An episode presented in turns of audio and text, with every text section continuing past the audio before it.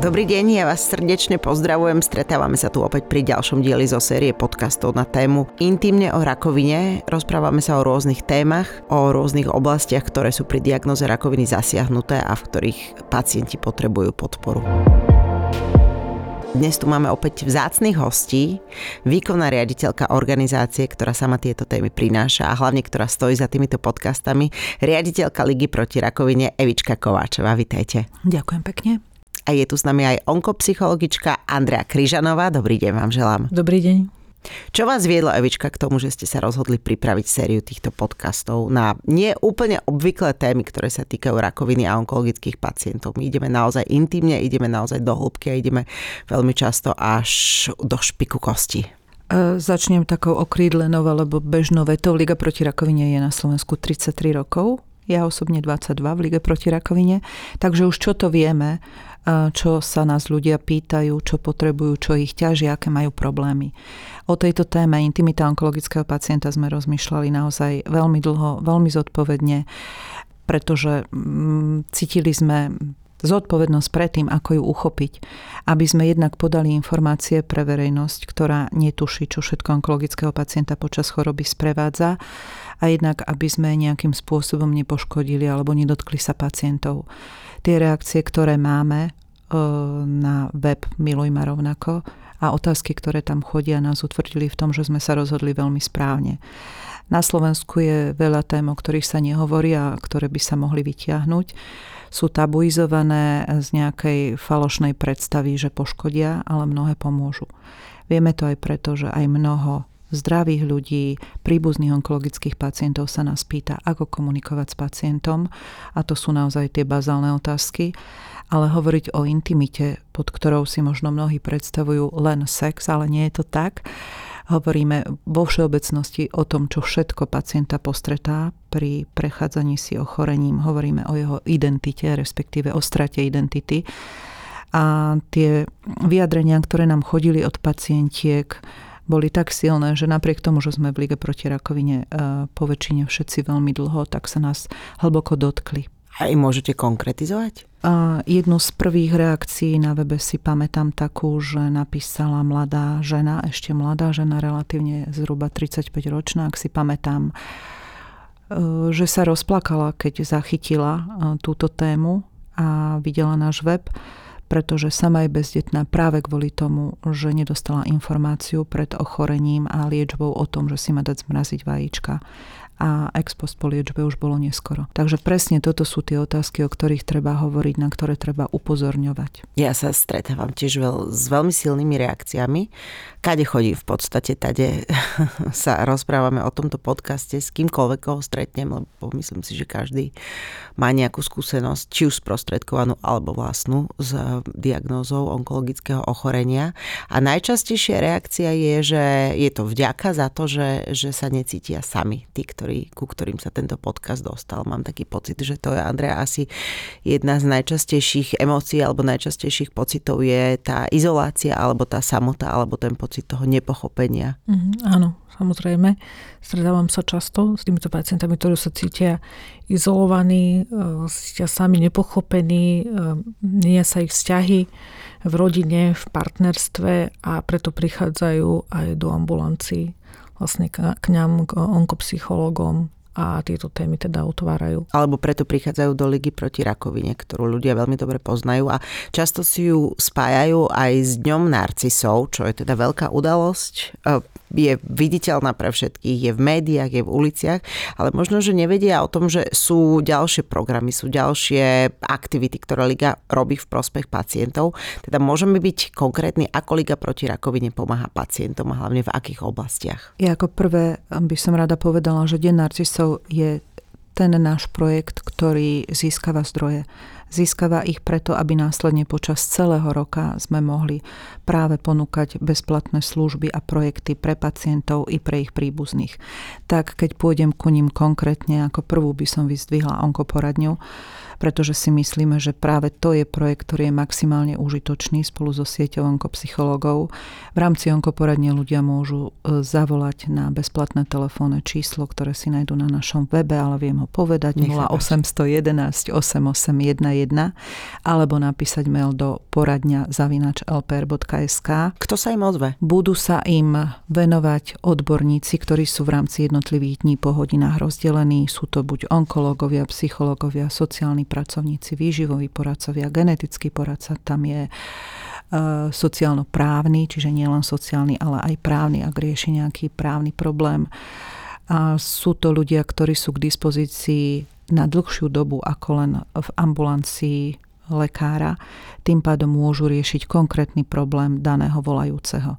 Takisto v mailovej poradni častokrát e, sa pacienti chcú poradiť alebo pýtajú sa, prosia o zhodnotenie, či majú správnu liečbu, ten spomínaný a absentujúci u nás druhý názor lekára práve riešime týmto spôsobom. Čiže vy vlastne poskytujete ten second opinion, ten druhý názor. Áno, presne. Aj to je možnosť e, pýtať sa na posúdenie druhého názoru.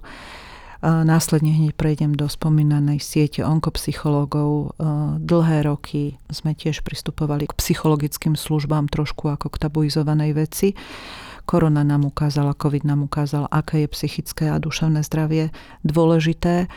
Tento projekt trvá 12 rokov, pamätám si na jeho začiatky, ktoré neboli jednoduché práve kvôli tomu, že sme nenachádzali vždy len osvietený prístup ku tomu, že psychológ je ten, ktorý môže pacienta zorientovať, nastaviť veľmi správne a tým pádom sa aj onkológovia alebo lekárovi s ním robí ďalej lepšie.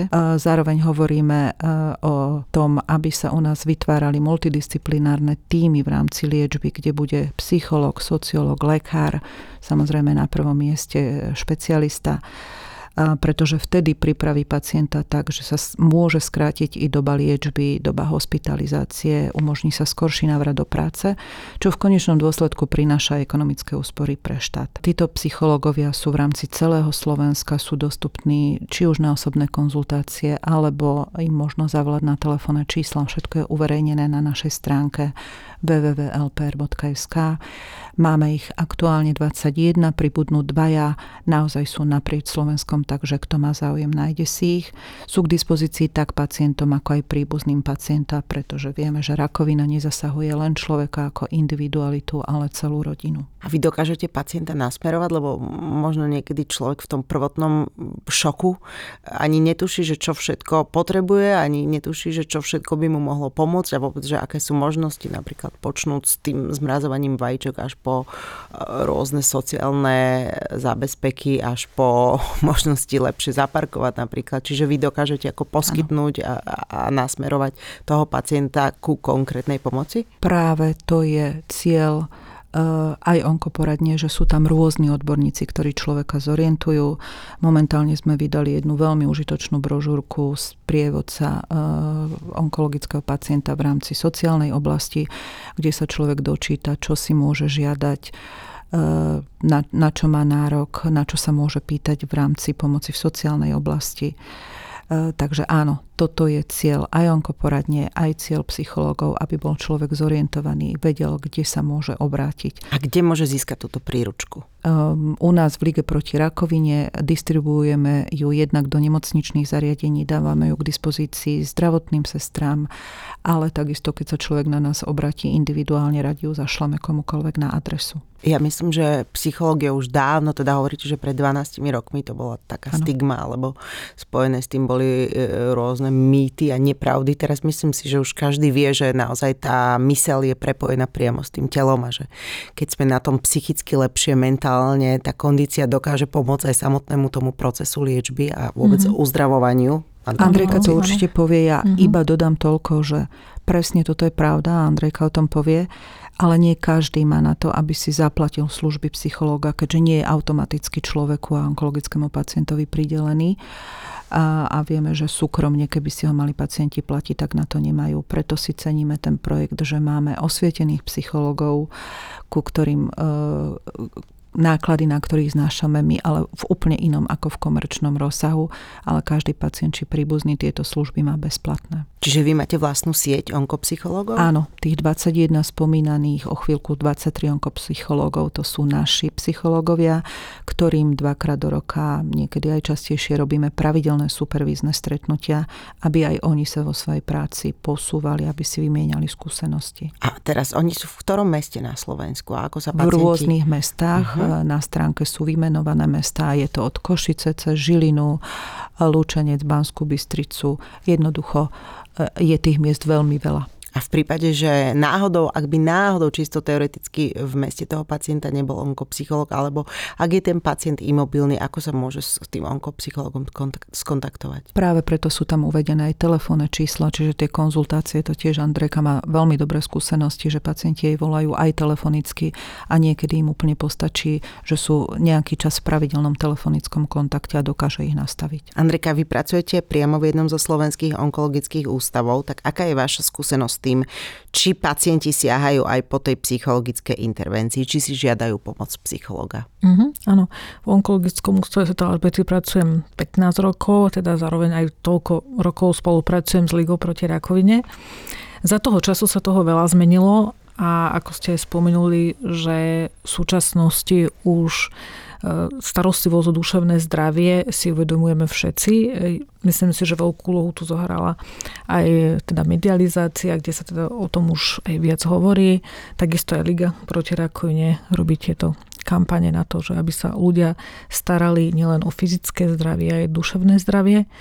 A ľudia si teda čoraz viac uvedomujú, že súčasťou liečby, to aby sa teda uzdravili, potrebujú byť v pohode, potrebujú sa postarať o svoju psychiku a naozaj nás e, tá využiteľnosť onkopsychológov je, je úplne naplnená, sa dá povedať. Že, a ohlasujú nás samotní pacienti, príbuzní, onkológovia alebo aj iní zdravotní pracovníci.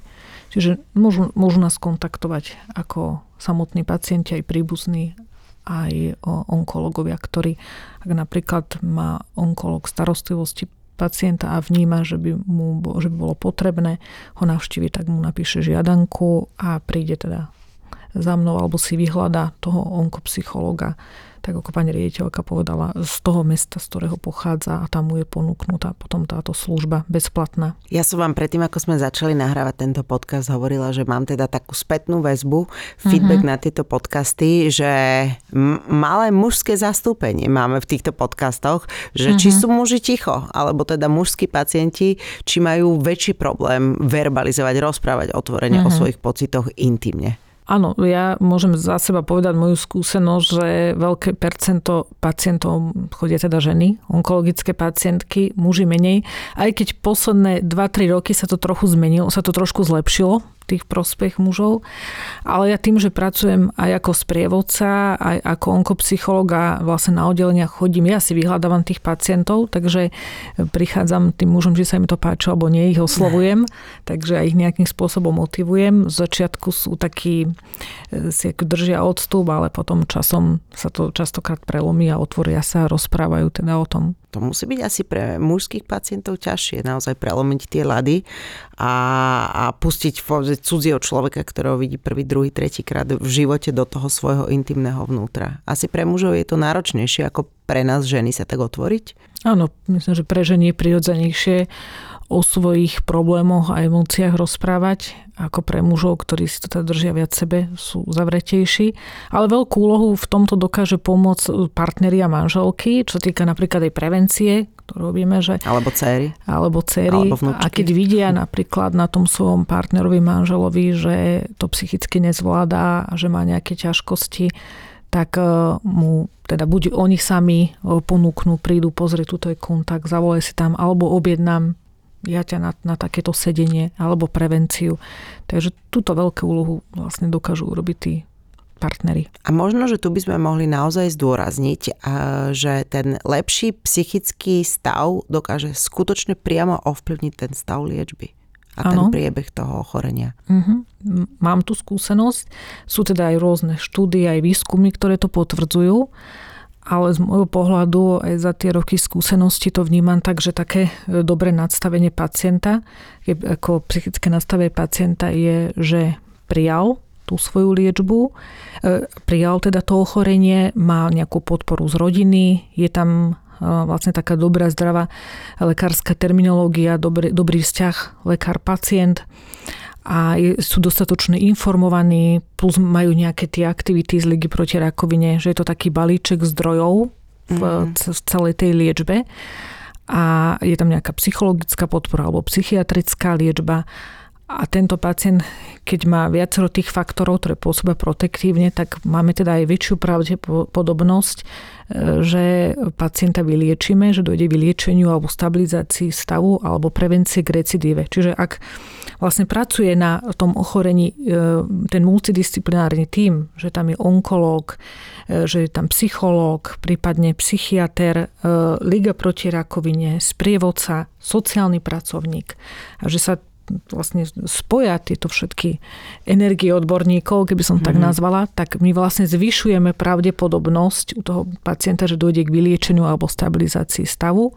Nielen teda po psychickej stránke, ale aj po tej fyzickej. Ono to je vlastne prepojené, to telesné a duševné zdravie. To je naozaj, ja si myslím, že treba to znova a znova zdôrazňovať, že ten psychický stav je naozaj kľúčový. Ako hovoríte to jednak zo svojej skúsenosti a jednak, že, že sú na to už aj dáta a sú na to už aj štúdie. Mm-hmm. Čiže naozaj, ak niekto cíti, že nemá tú svoju psychiku priamo pod kontrolou, čo si myslím, že v prípade onkologických ochorení málo komu sa to podarí to celé zvládať, bez podpory tých najbližších alebo bez podpory toho onkopsychologa, tak naozaj treba vyhľadať mm-hmm. tú odbornú pomoc. Áno, je to, je to obrovský stres, tá, tá dia, samotná diagnóza, aj keď si myslím, že už ako po tých rokoch, že každý v tom okolí poznáme nejakého onkologického pacienta, ktorý je vyliečený, že už sa nestretávam úplne s tým, že tí pacienti prídu, že prečo práve ja, že už, už to majú tak navnímané, že už poznajú veľa, ako to bolo pred tými 12-15 rokmi a máme aj teda mladšie ročníky, aj sa o tom hovorí,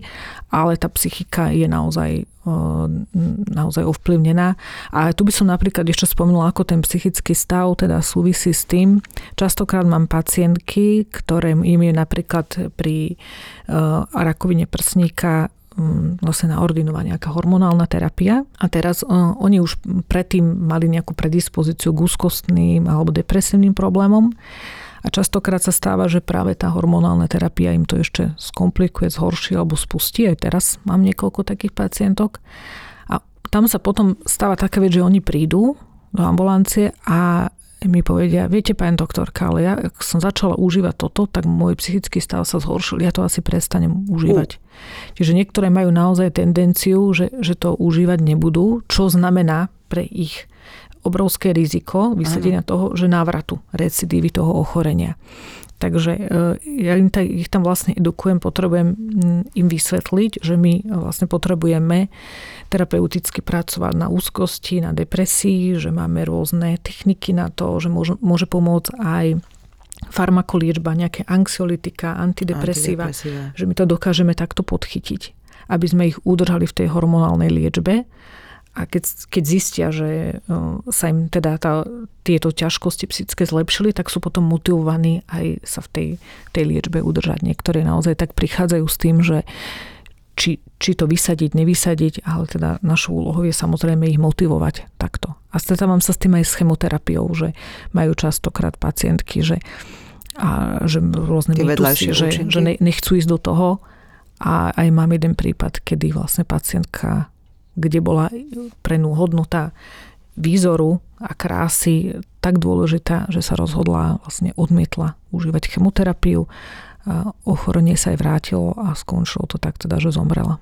Aj s tým sa stretávam. Ja by som sa vrátila k tým naozaj motivujúcim mm-hmm. príbehom a povedzme, povedzme, keď je tam tá hormonálna liečba alebo keď sú tam tie stavy úzkosti alebo depresí, tak možno by sme fakt mohli zdôrazniť to, že tá medicína ide neskutočným tempom vpred. Svedčí o tom už aj e, počet vyliečených pacientov, ktorých mm-hmm. je stále viac a viac. Svedčí o tom aj to, že tá diagnostika je neskutočná, že sa dajú naozaj diagnostikovať úplné počiatky, prvé štádia tých onkologických ochorení, ktoré sa dajú podchytiť a ktoré sú takmer všetky liečiteľné. Takže rovnako ako tá medicína ide nesmierne rýchlým tempom vpred, tak takisto aj tá psychoterapia a takisto aj tá podporná liečba, mm-hmm. či už sú to úzkosti, alebo mm-hmm. sú to panické ataky, alebo sú to depresie, tak tomu všetkému sa dá pomôcť. Áno, samozrejme, je to, je to liečiteľné, je to riešiteľné a teda si myslím, že ak začneme od tej prevencie, že ak je to zdiagnostikované fakt v tých začiatočných štádiách, tak aj ten dopad na tú psychiku nie je taký, že my potom dokážeme lepšie pracovať. Aj terapeuticky s pacientom v prvom, druhom štádiu, keď mu je diagnostikované ochorenie a má tam tie úzkosti, depresie, že na základe nejakých logických argumentov, uvažovania, spojenia s aktivitami z ligou proti rakovine, kde oni vidia, že tie pacientky sú dlhodobo v remisii, že ten život sa nekončí, že žijú, že to je také motivačné, že to prepojenie je tam veľmi dobré a to častokrát oni keď vidia, že, že naozaj tí sú tu dlhodobo, že tí už žijú, tak im to veľmi pomáha aj vlastne zvládať tú úzkosť, aj, aj tie depresie. Liga Ale... proti rakovine má množstvo ďalších aktivít, ktoré, ktoré pomáhajú mm-hmm. pacientom, e, ktoré poskytujú zdroj podpory a zdroj pomoci. Sú to rôzne programy, sú to rôzne pobyty, sú to rôzne psychosociálne služby, centra pomoci. Evičko, mohli by ste približiť niektoré z týchto projektov? Rada premostím k tým motivujúcim veciam a to je projekt napríklad rekondičných e, a rodinných týždňoviek, kde sa stretávajú na rekondičných alebo rehabilitačných týždňovkách individuálni onkologickí pacienti. Robíme ich zhruba 3 do roka, zíde sa tam stovka pacientov, čiže do roka asi 300. A presne sú to ľudia, ktorí sú v štádiu buď liečby, ak im to zdravotný stav dovolí, alebo po liečbe. A títo ľudia, mám osobné skúsenosti s tým, keď prídem na začiatok pobytu a vidím, ako prídu smutní, nevediac, čo ich čaká. A keď prídem na koniec pobytu a vidím, ako tí ľudia pochopili, že v ich okolí je množstvo ľudí, ktorí prežívajú to isté, čo oni, ako si porozumejú, ako dostanú nádej, motiváciu, že všetko spoločne zvládnu, že sa tam vytvoria priateľstva, tak to je pre nich veľmi dôležité. A práve táto individuálna týždňovka nám dala priestor alebo motiváciu pre projekt rodinej, pretože sme vnímali, že mnohí pacienti by chceli ísť na týždňovku, ale majú doma rodiny, majú deti, o ktoré sa nemá kto postarať tak sme začali organizovať pred 7 rokmi aj rodinu týždňovku, kde ide celá rodina, nie však kde je choré dieťa, ale niektorí z rodičov. Mali sme prípady, že aj obaja rodičia sú onkologickí pacienti. Tam zase vnímame veľmi silno veľmi slabú alebo nevedomú komunikáciu v tej rodine, kedy deti nevedia, čo sa deje, majú pocit, že rodičia sa rozvádzajú. Nie je niečo v poriadku. Preto berieme so sebou psychológov, ktorí sa špecializujú aj na deti, aj na dospelých. A práve tam sa rodiny dokážu spoločne e, oboznámiť s tým, ako komunikovať s dieťaťom. Opäť im to dáva silu do toho, aby odchádzali domov s tým, že vedia, ako žiť, ako rozprávať. Opäť sa tie rodiny spriatelia. A musím povedať jeden úžasný príbeh rodiny, ktorá prišla s tým, s jedným synom. Prišli s tým, že zrejme sa budú rozvádzať rodičia O rok bol syn plnoletý, chodí už s nami na pobyty ako dobrovoľník, ako animátor pre deti a rodičia si zopakovali svoj manželský slub. Hmm. Takže to sú pre nás také motivačné veci, nie len pre nás teda, že tie projekty, ktoré robíme, majú zmysel, ale hlavne pre tých ľudí. Ďalším projektom, ktorý by som rada spomenula, je jednorazová finančná výpomoc, keďže rodiny sa dostávajú do ťažkej hmotnej núdze počas rodiny alebo pacienti individuálni možno sa niekomu zdá, že poskytnúť niekomu jednorazový finančný príspevok od 200 do 500 eur je smiešne, ale verte, že pre ľudí, ktorých príjem je minimálny, možno tých 200 až 500 eur mesačne, je to veľká pomoc. Takisto sa u nás o tento príspevok môže uchádzať onkologický pacient bez rozdielu diagnózy veku a podobne. Sú tam isté E, nenazvem to podmienky, ale je tam samozrejme e, príjem, ktorý majú, aby sme pomohli tým najnúcnejším. Ďalším projektom, ktorý tu bol spomenutý v dôsledku chemoterapie, že sa žena bojí, že príde o svoju korunu krásy oblasti a preto častokrát máme skúsenosti, že odmieta liečbu je projekt, e, ktorý Vystriehaj sa Slovensko sa volá, v rámci ktorého poskytujeme dámam parochne buď si ich vyberú priamo hotové, alebo je možnosť vyrobiť aj zo živých vlasov. A ak nás počúvajú tí, ktorí nám tie vlasy darúvajú, tak im veľmi pekne ďakujeme, lebo to bez nich by to nešlo. A to je práve priestor, ktorý nám vytvára možnosť už kupovať parochne alebo ich dať vyrábať keďže tieto vlasy buď ponúkneme na odkup, ak nie sú vhodné na výrobu parochne, alebo sa z nich vyrobia. To sa môžem opýtať, to zdarma poskytujete tieto parochne? Áno, samozrejme. Všetko, o čom hovorím a všetky naše projekty a programy sú pre pacientov zdarma bezplatne. To je Preto... veľká vec, lebo to z okolností viem, mm-hmm. koľko stojí parochňa zo živých vlasov a hovoríme ano, o tisíc eurách a viac. Hovoríme o veľa peniazoch a preto je to veľmi užitočný projekt takisto. Ak by som sa vrátila k projektu, ktorý sme tu načrtili na začiatku, ktorý sa zdanlivo môže zdať pre pacientov ako neužitočný, a, alebo nie až tak prínosný, sprievodca bez pochyby, ale zároveň v rámci sociálne, sociálnej oblasti robíme i tzv.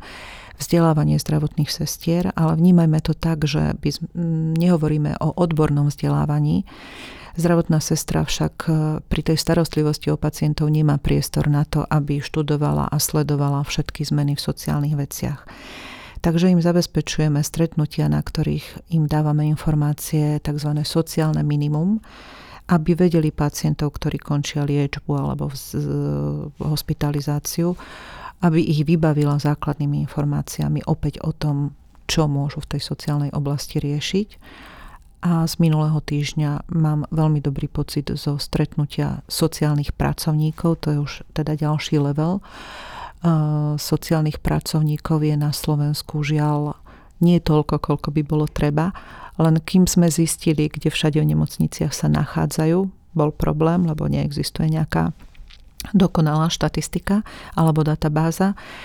Zavolali sme ich, stretli sme sa, nazvali sme to tzv. supervizné stretnutie sociálnych pracovníkov a tie kontakty a záujem, ktorý sme tam, e, kontakty, ktoré sa vytvorili a záujem, ktorý sme tam videli, e, sú to naozaj ľudia, ktorí majú čo pacientom odovzdať. A to, že majú záujem ďalej sa vzdelávať a všetko sledovať a byť tu pre tých ľudí užitočný, je pre nás najväčšie ocenenie keď vidíme, že naozaj nás berú ako partnerov a vážia si našu prácu a my zase sa snažíme, aby to, čo im dávame, nebolo zbytočné a nebolo iba na oko, ale aby to naozaj ten užitok aj prinášalo. No a možno ešte spomeniem advokáciu pacienta, čo tak znie veľmi sofistikovane. Hmm. ale vieme, ako je to u nás s dostupnosťou liekov, či už bežných alebo tých pre onkologických pacientov veľmi dôležitých, inovatívnych. Takže sledujeme aj zmeny legislatívy. Boli sme pri novele zákona 363, ktorá umožnila, aby viacej liekov prechádzalo do štandardného predpisovania a neboli len na výnimku. Samozrejme, tá situácia nie je ideálna, ale aj tie malé kroky, toto je na Slovensku také náročné si uvedomiť, že ľudia čakajú možno všetko hneď ale my sme si za tie roky zvykli, že aj malé kroky, ktoré sú postupné, pravidelné, konzistentné a systematické, do budúcna prinášajú úžitok nielen pre pacientov, ale pre celú spoločnosť. No a takto by sme sa mohli baviť ešte možno o mnohých veciach. Mm, tak sa dotknem aspoň prevencie a v tej súvislosti mužov, čo sme tu dnes spomínali. Um, práve tie spomínané rekondičné pobyty sú pre mňa takou ukážkou toho, keď sa s nimi systematicky s mužmi pracuje, tak to možno ide. Na prvý pobyt, ktorý bol pred 11 alebo 12 rokmi, prišli až dvaja muži z tej stovky. Hmm. A dnes niekedy tvoria aj nejakú petinu z účastníkov a chlapi, ktorí to absolvujú, by vedeli rozprávať, čo im to všetko dá. Tento mesiac máme Movember, hovoríme o prevencii rakoviny prostaty a presne to, čo povedala Andrejka, my ženy sme tie, ktoré sa starajú o celú rodinu, starajú sa aj o mužov. My sme ten motivátor, my sme tie zodpovedné. Takže to je taká apelácia na manželky, matky, sestry. Starajme sa o tých mužov, vyzývajme ich, ale zároveň aj o mužov. Ak sa starajú o svoje autá, hmm. tak nech sa starajú aj o svoje zdravie. Jedna vec je starať sa o svoje zdravie, ale druhá vec je naozaj s tým niečo robiť a v prípade, že ak by ten výsledok nebol uh, taký, aký si predstavujú, že by tam teda naozaj hrozilo nejaké ochorenie alebo dokonca bolo diagnostikované, tak teda nech sa neboja aj, aj ísť do ligy proti rakovine Práve a naozaj hľadať tú pomoc a presne tie podporné impulzy, ktoré človeku dokážu nesmierne pomôcť. Poďme sa teraz rozprávať o tom, vy ste to už naznačili, načrtli a to je to sprevádzanie na oddeleniach, to sprievodcovstvo onkologických pacientov priamo na oddelení. Môžete mi o tomto projekte povedať a hlavne aký je rozdiel medzi sprievodcom pre pacientov a prácou toho psychoonkologa? Tak ide o nový projekt, e, ktorý vlastne realizátorkou je e, Gabika Horvátová z Ligy proti rakovine, manažerka, kde sme spoločne teda začali to rozbiehať a teraz už máme dve ďalšie šikovné kolegynky, ktoré teraz vzdelávame a už chodia do nemocníc priamo k pacientom na lôžka. Je to veľký rozdiel, ako ani by som to nejako neporovnala s prievodca a onkopsycholog. Sprievodca vykonáva edukatívnu činnosť. Čo to čiže, znamená? Čiže jeho úlohou je navštíviť e, pacientov na lôžku, e, prihovoriť sa im, e, prejaviť taký ľudský záujem o nich a ponúknuť im, čo všetko, aké aktivity Liga proti rakovine robí. Tak a zmapova- podať akoby tú prvú pomocnú ruku. Áno. A čo, čo im, zmapovať ich potreby, čo potrebujú, uh-huh. ako sa tam majú na tej hospitalizácii a čo by bolo pre nich užitočné a prejsť si s nimi tie projekty a ak ich teda, ak by nie, niečo z toho potrebovali, tak ten sprievodca ich teda nasmeruje alebo už nejakým spôsobom to zmenežuje, že vytelefonuje do ligy proti rakovine alebo hm, nejaké tie ubytovania krátkodobé rieši alebo vidí, že je tam nejaký hm, problém s umiestnením, tak kontaktuje sociálneho pracovníka na oddelenie. V prípade, že vidí, že ten pacient je depresívny alebo úzkostný, že má problém teda zvládnuť tú hospitalizáciu alebo ochorenie, tak mu vlastne ponúka onkopsychologa alebo priamo kontaktuje onkopsychologa s tým, že je tu tento pacient, treba s ním na, na lôžko prísť. Alebo potom ten pacient sám si môže vyhľadať a prísť ambulantne. No a, a onkopsychológ je teda odborná činnosť, ktorú vykonáva psychológ, takže buď teda príde priamo na lôžko za pacientom, a, alebo teda ambulantní pacienti, a to sú tí, ktorí teda sami vyhľadajú onkopsychologa alebo ich odporúči ich lekár. Čiže aj tá práca onkopsychologa je odlišná u pacienta na lôžku, nemocnici a ambulanci. Na tom lôžku nemá také možnosti ten onkopsycholog ísť úplne až tak do hĺbky a riešiť jeho problémy. Predsa len, že sú tam iní pacienti, takže tam funguje skorej v rámci toho multidisciplinárneho týmu tým, takže vlastne je taká podpora, snaží sa komunikovať s tým pacientom, či mu je zrozumiteľné, čo sa s nimi dedia tej liečbe. Aha. Či rozumie prognóze svojho ochorenia, či rozumie tomu, čo sa na tej vizite dialo, lebo je súčasťou aj tej vizity a potom prichádza... Vážne tej, ten sprievodca je súčasťou tej vizity? Uh, onkopsycholog. A, onkopsycholog. Onkopsycholog je súčasťou vizity a ak teda vníma, že ten pacient potrebuje nejaké iné ďalšie informácie, prichádza za ním, pýta sa ho, či rozumel a tej terminológie, čo sa s ním bude diať. Veľakrát sa stretávam s tým, že naozaj niektorí nevedia, že vôbec ako málo, niektorí vedia, niektorí sa boja pýtať, niektorí si potom tak fantazírujú. Mala som pacientku, ktorá im povedala, viete, pán doktor za mnou nechodí, on už nado mnou zlomil palicu. Oh lebo on už asi si myslí, že s tým sa nedá nič robiť. Mm-hmm. Tak som navštívila pána doktora, som sa opýtala a on sa tak ako pomúci, ale nie, to nie je takto. Len nemám čas.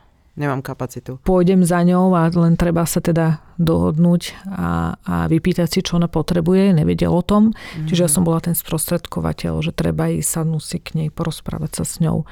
Toto veľmi výrazne ovplyvňuje tú úzkostlivosť u tých pacientov aj z tých vyšetrení, aj z priebehu toho ochorenia, že potrebujú byť tí pacienti informovaní. Väčšia časť.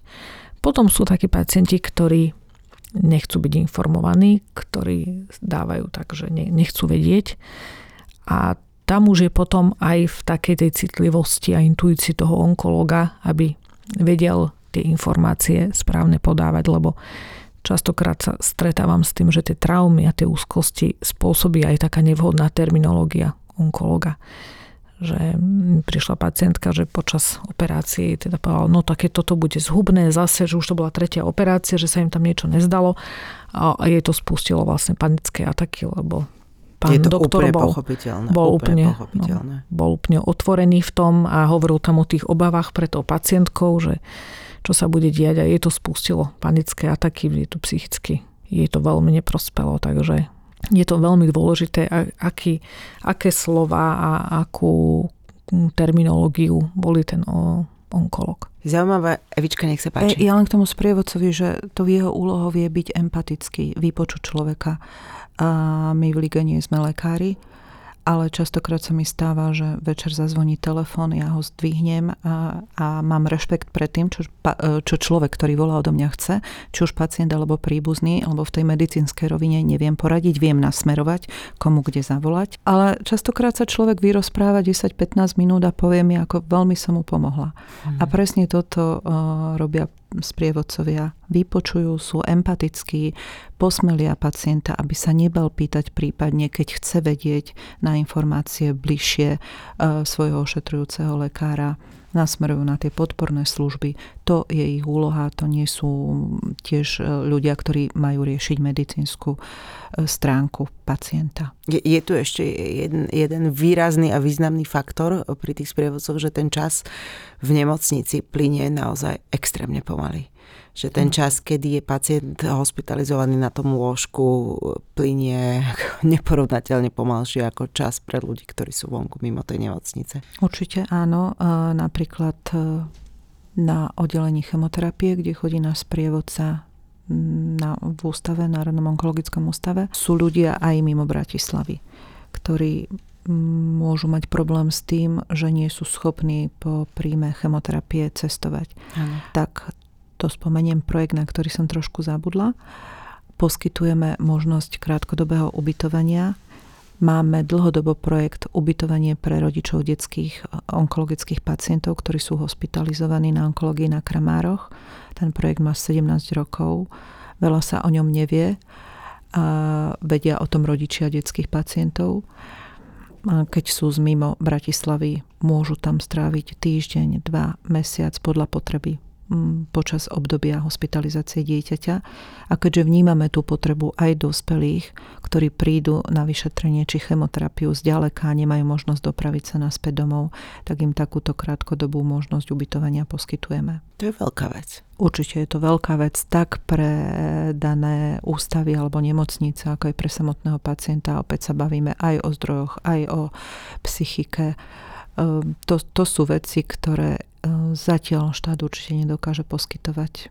Čo všetko ešte potrebujú, keď sa vrátime k tomu sprievodcovstvu? Čo všetko ešte potrebujú pacienti hospitalizovaní? Pretože Andreka, vy robíte aj psychoonkologičku, ale teda mm-hmm. aj mhm. sprievodkyňu. Mm-hmm. Čiže aké sú najčastejšie ich e, potreby alebo ich otázky na vás? No tie potreby to je ako rôzne. E, tam od toho sociálneho poradenstva, cez toho psychologa, cez ubytovanie, parochne, ako zaujímajú sa o všetko, o každý jeden projekt, ale každý, teda pacient individuálne, čo komu vyhovuje, je to individuálne, ale každého, keď ten sprievodca príde a oboznámi o tých aktivitách, tak každého jedného pacienta to zaujme. Niektorí počuli o tých aktivitách, projektoch, niektorí nie a vždy si z toho ten pacient niečo vyberie. A ako onkopsycholog, keď poviem, že E, najčastejšie sú pacienti e, s problémami depresie a úzkosti, že my dokážeme vlastne tým tímovým, že sme takí tímoví hráči vlastne pracovať aj tí ostatní nepriamo, lebo ak má pacientka, ktorá je depresívna, nejaké finančné problémy, že sa dostala do toho, že je dlhodobo PN alebo e, nevie si, nevie si vybaviť invalidný dôchodok, má s tým problém, a ten sprievodca ju nakontaktuje na sociálneho pracovníka, ktorý jej v tomto pomôže, alebo teda dostane k tomu ešte nejaký finančný príspevok, tak vlastne my dokážeme takto vplývať aj na tú jej úzkostlivosť alebo depresiu, že ju to, ju to poteší, pozdvihne, že to zlepší náladu a že aj ten psychický stav sa vlastne zlepší. Ja som veľmi vďačná za tento priestor a možnosť dostávať informácie takto na verejnosť aj takýmto spôsobom pretože ja už som tak deformovaná v tom, že si myslím, že všetci musia všetko vedieť Ale je fakt, že stále ma vie prekvapiť, keď hovoríme o týchto veciach, ktoré ako Liga proti rakovine robíme a čo poskytujeme, že mnohí nevedia. E, takže tá druhá polka hlavy sa mi snaží pochopiť, že pokiaľ sa ma to netýka, mm. tak sa nezaujímam. Lenže je fakt, že bohužiaľ to nie je strašenie, to je fakt. Tých onkologických pacientov ročne pribúda na Slovensku okolo 40 tisíc, takže takmer všetci poznáme niekoho vo svojom okolí, e, pacienta, ktorý by tú pomoc potreboval. Preto je dobré vedieť o tom, minimálne povedať, počul som niečo, že Liga proti rakovine ti vie pomôcť, obrať sa na ňu. Možno pri tom počte zamestnancov, čo nás v Lige je, je nás 15, to sa tiež veľmi nehovorí a aby ľudia mali predstavu, e, koľko nás asi funguje a tie služby poskytujeme v rámci celého Slovenska podľa možností, e, tak našou snahou je naozaj reagovať na každú požiadavku a v tom, čo vieme pomôcť, pomôcť. Len sa o tom ľudia musia dozvedieť, takže stačí nasmerovať a my už sa pozrieme na to, do akej miery, čo môžeme sprostredkovať, zariadiť, pomôcť, či už osobne u nás v lige, alebo sprostredkovanie cez lekárov. Alebo sprostredkovanie cez psychológov, ktorí napríklad robia Samozrejme. teda aj toho sprievodcu mm-hmm. po nemocniciach. V ktorých nemocniciach alebo v ktorých mestách funguje takéto sprevádzanie? Takže je to onkologický ústav Sv. Alžbety a tie, tie dve máme. Národný onkologický ústav, ano. teraz sme v komunikácii, začne sa na Antolovskej, uvidíme, či v Rúžinove. Bavíme sa o Bratislave. Ja uh-huh. viem, že každý zareaguje zase len Bratislava, ale ako som spomenula, vychádzajme z toho, že nás je 15. A je to začiatok nového Vychádzajme projektu. z toho, že je to úplne nový projekt a práve to, že teraz chodíme po nemocniciach naprieč Slovenskom vzdelávať zdravotné sestry v sociálnom minime, plus komunikujeme so sociálnymi poradcami, ktorí sú v jednotlivých nemocniciach, mapujeme možnosti, záujem. A kto by mohol robiť takéhoto sprievodcu? čo, čo ako musí byť vyškolený vlastne ten, musí to byť psychológ, môže to byť zdravotná sestra. Kto by mohol robiť takého sprievodcu? Tak som povedala na začiatku, že tam nemáme úplne nejaké také kritéria vzdelania, ale teda uprednostňujeme, ak je to mm, niekto, kto už pracoval z, v zdravotníctve, ano. že má skúsenosť s pacientami a potom je tam teda tá osobnostná predispozícia, teda ochota vlastne fungovať takto na oddeleniach a pracovať na tom. Takže môže to byť aj zdravotná sestra, môže to byť psychológ, môže to byť kdokoľvek, kto prejaví záujem, ale teda ide o to, aby mal teda tú osobnostnú predispozíciu. Vedieť sa pacientovi prihovoriť, vedieť e, vlastne komunikovať, ke komunikačné zručnosti a tým by som chcela povedať, že my si ich vlastne potom vyškolujeme že chodíme s nimi na začiatku na, za tými, tými pacientami, za tými sprievodcami, že nie je to len tak, že príde a teraz ide k tým pacientom, ale my chodíme z začiatku s nimi. To je výborný projekt. Ako ho vnímajú lekári? Ja si myslím tak tým, že je to začínajúci, tak myslím, že spätnú väzbu že spätná väzba je pozitívna, že to vítajú a že časom ešte teda uvidíme, že aké budú ďalšie spätné väzby. E, pre nás, čo je veľmi dôležité, že to vítajú veľmi pacienti, že to je užitočné pre pacientov. A z môjho pohľadu je, že tá multidisciplinárnosť sa javí skutočne ako taký veľmi dobrý prístup e, starostlivosti o pacientov, lebo teda tie potreby pacientov ďaleko presahujú len tú medicínsku liečbu. A ten sprievodca je dôležitý v tom, že on teda v krátkom čase edukuje o tých všetkých možnostiach, že on vie podchytiť ten prvý problém toho pacienta, kdežto sa častokrát môže stať, že hospitalizovaný pacient je tak uzavretý, že nehovorí teda o tých svojich ťažkostiach a problémoch a nie je tam aj nejaký čas, priestor a psychológ sa k nemu nedostane. Onkolog s onkologom túto tému neotvorí a práve ten sprievodca je ten, kto dokáže mu ponúknuť to a namotivovať ho, že veď toto my robíme, poďte, zavolajte. Motivuje ho na relaxačné pobyty napríklad, ktoré môžu byť tiež veľmi užitočné pri zase prepojenie, ako zvládať veľa pacientov, ktorí majú problémy s úzkosťou, s depresiou, prídu po, po tých relaxačných pobytoch ako namotivovaní a že oni sa potom držia tí pacienti spolu, že to tvoria taký ten jeden prí, že majú ten jeden životný príbeh, ktorý tú prežili komunitu. a tú komunitu a že keď im je ťažko. Že to už nie sú len tie techniky, ktoré využívame, ale že si tak zavolajú a že sa tak podporia a že sa tak potiahnú jeden druhého, že to sú práve z týchto pobytov tie priateľstva, kamarátstva veľmi cenné, ktoré majú ešte navyše tú hodnotu, že prežili nejakú, nejaký ten svoj príbeh spoločný, ako je ochorenie. Ja chcem dať ešte také odporúčanie. Častokrát sa stretávame s tým, že ľudia by si aj prečítali niečo, či už o svojej diagnóze, k prevencii zvlášť, ale nevedia, kde, respektíve narazia na veľmi odborné záležitosti, ktorým nerozumejú a práve preto máme v lige naozaj množstvo rôznych brožúr na jednotlivé onkologické diagnózy, ktoré ich podávajú a rozoberajú laickým spôsobom. Opäť vieme zaslať na požiadanie, distribuujeme ich do nemocníc. A aby sme ukončili pozitívne, hmm. dotknem sa prevencie, takisto na prevenciu. E, častokrát človek povie, ale ja neviem, kedy kam mám ísť, ja neviem, na čo mám nárok, ja neviem, čo môžem absolvovať. E, takže toto už nie je fakt, že nevie, e, pretože môže vedieť. Opäť vydávame množstvo letákov, ktoré hovoria o tom, kedy, v akom veku má ísť na preventívnu prehliadku muž, čo si má v ktorom veku sledovať, takisto kedy, v akom veku, čo si sledovať žena a kedy čo absolvovať. Vraví sa, že zdravie je najcenejšie, čo máme, čo je absolútny fakt a vždy hovorím, že vyzerá to ako kliše. Nie je to kliše, každý to poznáme keď nás aj obyčajná chrypka zloží, sme nervózni, nehovoriac o onkologickej diagnóze. Mm, tým pádom je jasné, že všetko, čo robíme, smeruje k tomu, aby sme pomáhali tým, ku ktorým život nebol taký štedrý a uštedril im, alebo stretli sa s diagnózou, ktorá je veľmi vážna, životohrozujúca. A tá druhá polka našej činnosti smeruje k tomu, aby takých ľudí bolo čo najmenej. Pokiaľ sa tak však stane, sme tu, radi pomáhame.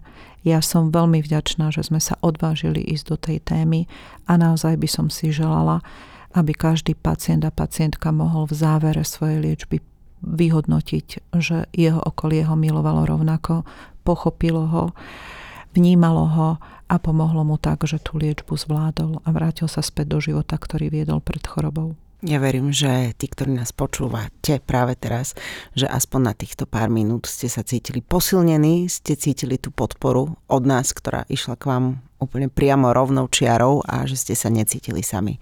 Držte sa a ďakujeme, že ste počúvali tento podcast. Rozprávali sme sa o vás, rozprávali sme sa intimne a rozprávali sme sa o rakovine. Všetko dobré. Dámy, ďakujeme veľmi pekne. A ja ďakujem veľmi pekne a nedá mi poslednú vetu a ďakujeme všetkým ľuďom, ktorí sa rozhodnú, že Liga proti rakovine je tá správna organizácia preto, aby nás ľudia podporili a to je naozaj provokačné. Hm. Jasné, starajte sa o svojich rodičov. Ak sa rozhodnete dať im svoje 2%, bude to fajn. Ak sa rozhodnete dať ich nám, tiež to bude výborné, ale my by sme chceli, aby 2% nebol inštitút, ktorý nás všetkých rozdeluje, ale ktorý nás spája a ktorý pomáha. Ďakujem vám. Ďakujem.